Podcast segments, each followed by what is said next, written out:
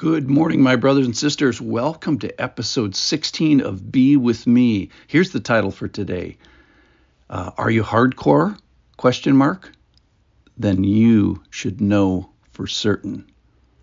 All right, so here's the story is Peter, the Holy Spirit has come upon uh, at least 12 or maybe more of uh, the Galilean Jews who have been visiting Jerusalem for Passover, and another group of people have witnessed the Holy Spirit come upon them and speak in uh, tongues, and they hear them in a miraculous way into their own languages, and their own languages are from hither and yon, a thousand miles north, south, east, and west. And here he is in Acts chapter 2, and he's talking to Jews, and he's going to call them brothers. Listen to this. 2:29 Brothers, I may say to you with confidence about the patriarch David that he both died and was buried and his tomb is with us to this day. So he's saying David, your beloved number 1 prophet guy, he is dead and gone and buried. Verse 30 being therefore a prophet, knowing that God had sworn with an oath to him that he would set one of his descendants on his throne.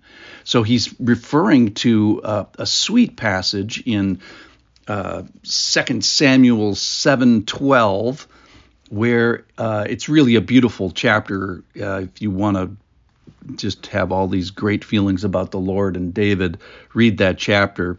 David is uh, complaining, not complaining, he's noting that he's in a in a nice palace. He's got a nice house, and the Lord's house is in a tent. And he says, I want to build a house for the Lord. And then the Lord speaks to him and says, Hey, that's really sweet. Uh, go ahead and build me a temple, but I'm going to build you a house. And he talks about David's legacy. Uh, and he says, I'm going to put somebody on your throne forever. Here it is in uh, 2 Samuel 7:12. This is the Lord talking to David, when your days are fulfilled and you lie down with your fathers, in other, in other words, he's referring to the same moment here as uh, Peter. In other words, when you're dead and buried, I will raise up your offspring after you, who shall come from your body, and I will establish his kingdom. He shall build a house for my name, and I will establish the throne of his kingdom forever. And knowing what we know now is you have to sort of capitalize his kingdom forever because it's talking about Jesus. So, how can David live forever? How can David's kingdom live forever? Well, it's through Jesus. All right. So that's verse 30. So he's going to he's going to keep making an argument for Jesus based on the Old Testament. So he's already referred to uh, 2 Samuel chapter 7. He goes on. He foresaw and spoke about the resurrection of the Christ. He's talking about David now, that he was not abandoned to Hades, nor did his flesh see corruption. So he's referring back to uh, a passage we read yesterday, which is in Acts chapter 2, because Peter preaches to them through through Psalm 16, and it says somebody here is not going to die, someone is not going to be abandoned to death, somebody is not going to see corruption, and of course that's Jesus. Verse 32 This Jesus God raised up, and of that we are all witnesses. So remember who these guys are. They are guys in Jerusalem who probably participated in the crucifixion of Jesus. You know, crucify him, crucify him. They probably witnessed it. And then Jesus was around for 40 days. So they have, they live in Jerusalem, and so they've been seeing Jesus for maybe the time before Uh, the, his crucifixion, so maybe 40 plus days. All right, so now he's talking about Jesus, being therefore exalted at the right hand of God, and having received from the Father the promise of the Holy Spirit, he has poured out this that you yourselves are seeing and hearing. So he's so Peter is saying, and now, not only do you get Jesus for 40 days and experience Jesus and seeing a resurrection, now you see phase two or whatever, that the Holy Spirit is now coming.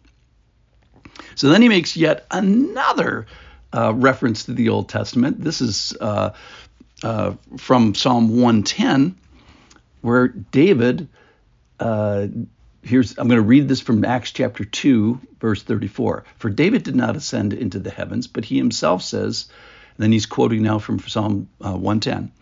The Lord said to my Lord, Sit at my right hand until I make your enemies your footstool. So David is referring to the Father, that is the Lord that's mentioned first. The Lord said to my Lord, and he capitalizes this Lord. Now he's referring to Jesus, sit at my right hand until I make your enemies your footstool. So, three passages from the Old Testament Psalm 16, Psalm 110, uh, a uh, 2 Samuel chapter 7. All these things, all you good Jews, you should know this. I'm making an argument to, to Jesus. You saw the resurrection, you saw the crucifixion, you specifically killed him. All right, verse 33, back to or uh, back to Jesus. Uh, verse 36.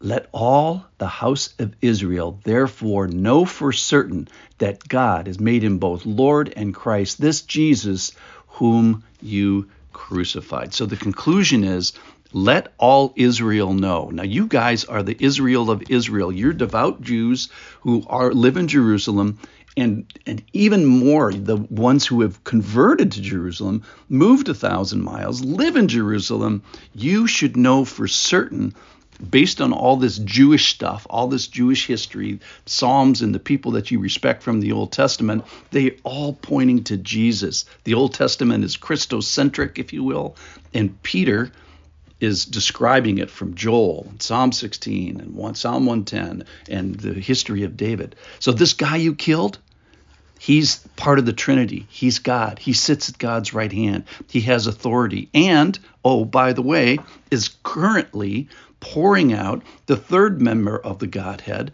and you have been witness to that. You literally saw it a few minutes ago in tongues of fire. You heard it first, then you saw tongues of fire, then you heard uh, people speak in your own language the wonders of God.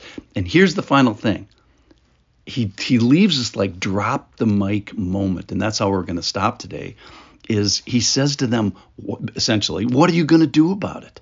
Are you a devout Jew? Are you a hardcore? You know the Old Testament? Are you one of the, you know, the religious goody goodies? Then stop mocking. Consider this. This is all about Jew, all about Jesus. If you've uprooted your family and moved a thousand miles away to come to Jerusalem and live there because you're a devout Jew, then I got news for you. Things are going to change. Jesus is here. God has made him uh, uh, exalted at the right hand of the Father, and now he sends his Holy Spirit. So, what are you going to do about it? See you tomorrow.